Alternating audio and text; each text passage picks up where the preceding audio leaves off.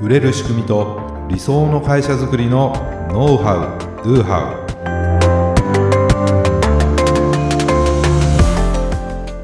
こんにちはビズクリエイトの渡辺ですこんにちは、ビズクリエイトの武井です。今回もよろしくお願いします。よろしくお願いしますヴィンセンツォなんでしょう。知ってます？全ヴィン然センツ知りません。ォ今あのネットフリックスで人気第1位の韓国ドラマですよ。また韓国ドラマの話ですか？いやすごい今ハマってるんですよ。あのまだ見終わってないんですけどはい。全20話で今15話目ぐらいまで来たんですけどね。ああ、じゃあもう結構終わりかけというか。1話1時間20分ぐらいあるんでね。結構なかなか。でもあれさいずっと配信を続けてて 5, 5月ゴールデンウィークぐらいに配信終了したのかなえー、最近のドラマ最近なんですか最近なんですよあのイタリアのマフィアの弁護士をしていた人がこう韓国に戻ってきてはい。みたいな、まあ、そういう話なんですけど なんかやたらおすすめで出てくるんで、はい。まあ、気にはなってたんですけどね、まあ、あの忙しいしなとか思いながらちょっと見ずにいたんですけど、はいはい。まあ、あまりに目にするのでねついつい見始めてしまったらまた見事にはまってしまいい 面白いんですね。やめちゃくちゃ面白いですよ。あのねあなんて言ったらいいのかなちょっとこうサスペンスというかこうハードボイルドな感じのもあるんだけど、はいそのまあ悪をね倒すみたいなうんでしかもそれが弁護士なんですけど、はい。そのマフィアのこう手口を使っていろいろとこう仕掛けていくっていうのとで意外となんだろうなこうシリアスなというかそういう感じなのかなと思いつつ意外とコメディの要素も。すごくあるんですよ。それは以前あのハマられていたドラマとはまた結構違うまあ、全然感じなんですか、違う感じ、はい違うんですけど、はいもうおほらもう何本か見てるじゃないですか、はい。そうするとああのドラマにこの人出てたなとか 結構ねその俳優をこう覚えててはいはい。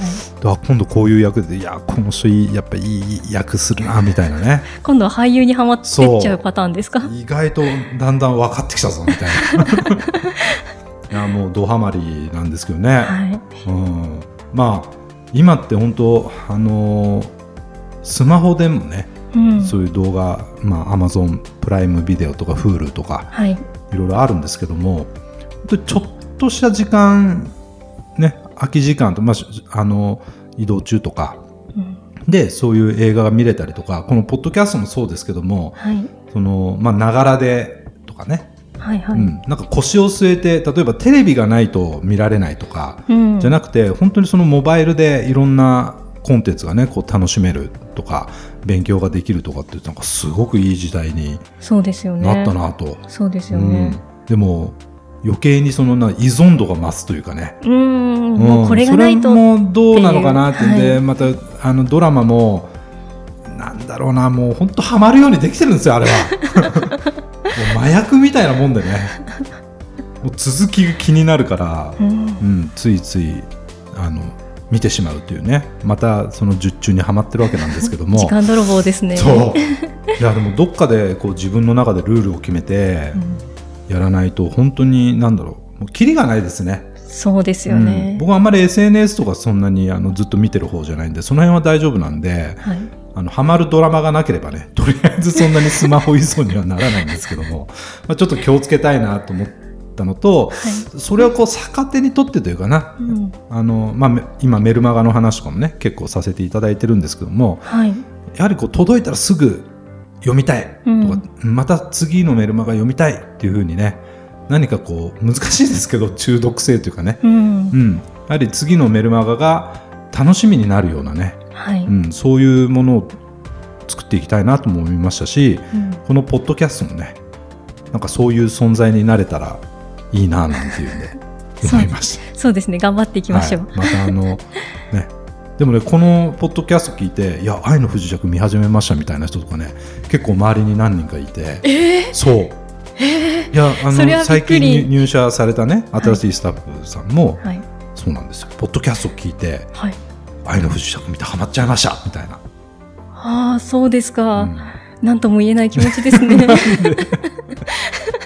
からそのレコメンドっていうかやっぱ紹介するその紹介の仕方もそうなんですけどもやっぱりその紹介とか口コミは大きいなっていうそれもね、うん。思いました。うん、そうですよね。な別に私たちもその売り込もうと思って愛の不時着を売り込んだわけじゃないんですけれどそうそうも僕はあまりにもね楽しそうに話すので、それを見てねあのみ見てみたくなったっていう人もね、いるので。口コミって偉大ですそうね口コミは偉大だなと、はい。まあ、そんな話でした。まとまんない。はい、ははい。い、では、えー今回のテーマは何でしょうか？はい、今日はですね最適なメルマガの発行頻度はっていうことについてねお話をしたいなというふうに思ってます。はい。これは答えはあるんでしょううか、ん。まあ、ある読んでないというか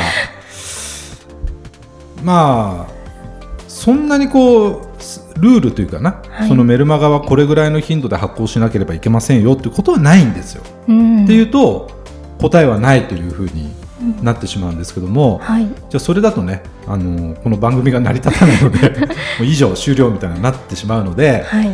じゃあその発行頻度っていうねどういうふうに考えていったらいいかっていう、うん。その参考になるようなお話を今日はできればいいかなと思ってます。はい。はい、まずねどれぐらい発行できそうか要するにどれぐらい書けそうかっていうのはまず大事かなと思います。自分がどれぐらいってこと自分がですよね。はい、毎日なのかとか1日おきなのかとかはい、週1回なのかとか、うん。月1回なのかとかうん。はたまた不定期なのかとか、ね、毎日書けそうかだったら毎日やる、うん。やれるわけじゃないですか。そうですね。ね、だけど、まあ、これ週1回がギリギリかなと思えば、うん。週1回以上っていうのは難しいし。うん。ということで、まず自分はどれぐらいメルマガを書けそうかっていうのを考えていただくといいと思うんです。うん例えばここで、いや、毎日やりましょう、毎日書いてくださいって言っても、それがもう苦痛で仕方ないとかね。それじゃあ続けられないですよね、メルマガ書くのに1日書いてかかって毎日書いてたら他の仕事できなくなるわけですよ。そうですよねいろいろな人がいろんなことを言ってると思います。うんね、毎日発行してる人でうまくいってる人はいや毎日発行した方がいいですよって多分言うと思うしね。はいうんなので、まあ、参考に、えーしていくってことがまず大事かなと思うんですけども、はい。ただ感覚が空きすぎるのは良くないかなと思うんですよ。うん、例えばまあ。感覚が空くってことは忘れられてしまうから。そうですよね。1年一年送ってなかった。年1回しか送りませんとか だとやはり誰？みたいな感じになるわけです。そうですよね。ね、そうすると解除が起きやすくなる。うん。ら発行頻度が高い方が実はそんなに解除がない場合もあるんですね。うん。まあ、いろんな要因はあるんですけどもはい。ちなみにちなちなみに僕もあの毎日毎朝8時に名言のメールを送ってるんですよ。はいはいはい。まあ、あれステステップメールっていう方法で送ってるんですけども、はい。デイリー名言っていうねメルマガもう10年以上かなはい。やってるんですけども意外と解除がね少ないんですよ。あ。そうなんですか。そう。なんかあのずっと同じというかね、まあはい1年分ぐらいメールを作っておいて、はい。でそれを、まあ、こうリピートして毎日こう送ってるような感じなんですけども、はい。意外と解除が少ないと。うん。だから内容によってはそんなに毎日送っても嫌がられない場合も結構あるよねっていうことうん。があります。なるほど。あとは心理学でね、はい。単純接触効果ザイオンス効果とかとも言うんですけど、接触頻度が高いほど、はいその人とかそのものとかそういったものをはい。信用するっていう、だからテレビで CM をバンバン流すと。うん。そうすると何か買いに行った時に見かけたことのある。要するに知ってる商品を手に取りやすくなるじゃないですか、はいはいそうですね。だから CM をどんどんやるんですよね。まず認知してもらう知ってもらうっていうところが大事で、はい。いろんなそこにイメージを持ってもらうとか。それで何か買うときに選んでもらえるかどうかっていうのが、はい。その単純接触効果っていうふうに言うんですよ。はいはいはい。だから接触頻度が高い方が忘れられないしうん。選んでもらいやすくなるっていうのは心理学ではそういうことを言われててマーケティングでも、ううんんよくねあの使うんですけれどもなるほど。ただ接触してればいいかっていうところねそれだけではないよねと。そうですよね。そう。やはりコンテンツとセールスのバランスはい。メルマガの内容ですね。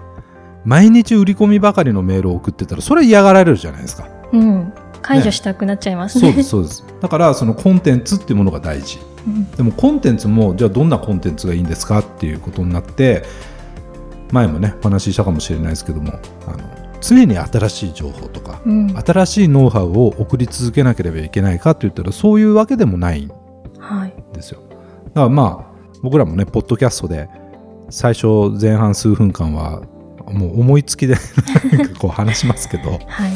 まあ、それが皆さんの役に立ってるかどうかはねわからないけどはい。あのね、さっき言ったように僕がそのポッドキャストで話したことで愛の不時着を見始める人もいたりとかですね ね、まあ、バスチーを、まあ、ババスチーをた、はい食べたいみたいな話とか、まあ、いろいろするんですけど、まあ、そういうのとか何かしらね誰かしら 何かしらというか誰かしらにとって役に立つかもしれないじゃないですかそうですね。でこういう日常のことも意外と面白くねうん。読んでくれたりとかする場合もあるので、はい。うん、必ずしも何か教科書的な内容じゃないといけないよっていうわけではなくて、うんそのあなたのこういったし人となりですよね、そうですねう。ん、どんなことに興味関心があってとか何をしててとか、うん。うん、そういうあの自己開示をしていくことでそのでたまにいい内容というか、はい。役に立つことをやっていくとその信頼残高っていうものがどんどんこ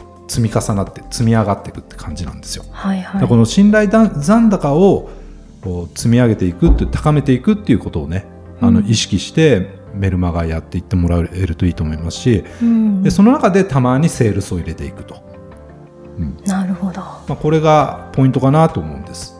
ただねいやいや毎日送ったらうざがられないっていうふうにね、思う方も結構いると思うんですけども、うん。まあ、毎日送ってるねあのメルマガの発行者の方にえー聞いたらですねは要するに毎日メールを送ってくる人っていうふうに認知されればいいんだよっていうふうに言って。あこの人はあ毎日メールを送ってくる人なんだと、うん。でそれがそんなにこううざくないメール、はい。うん、面白いメールとかねうん。であればそんなに解除も起きないですしセールスばかりのメールを送ってくる人っていうふうに毎日ねはい送。ってくる人って認知されたらあまりいいとは言えないと思うんですけども、はい。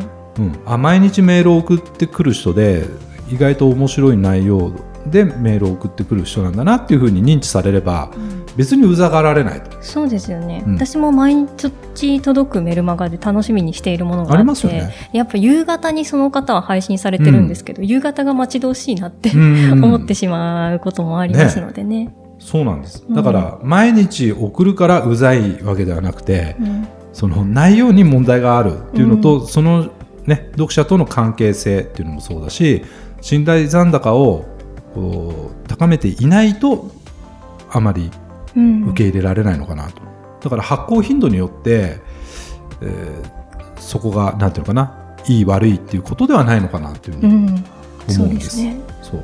だから毎日送れる人は毎日送ればいいんですけどちょっとハードル高いかなとは思うんですよ、はい、そうですね。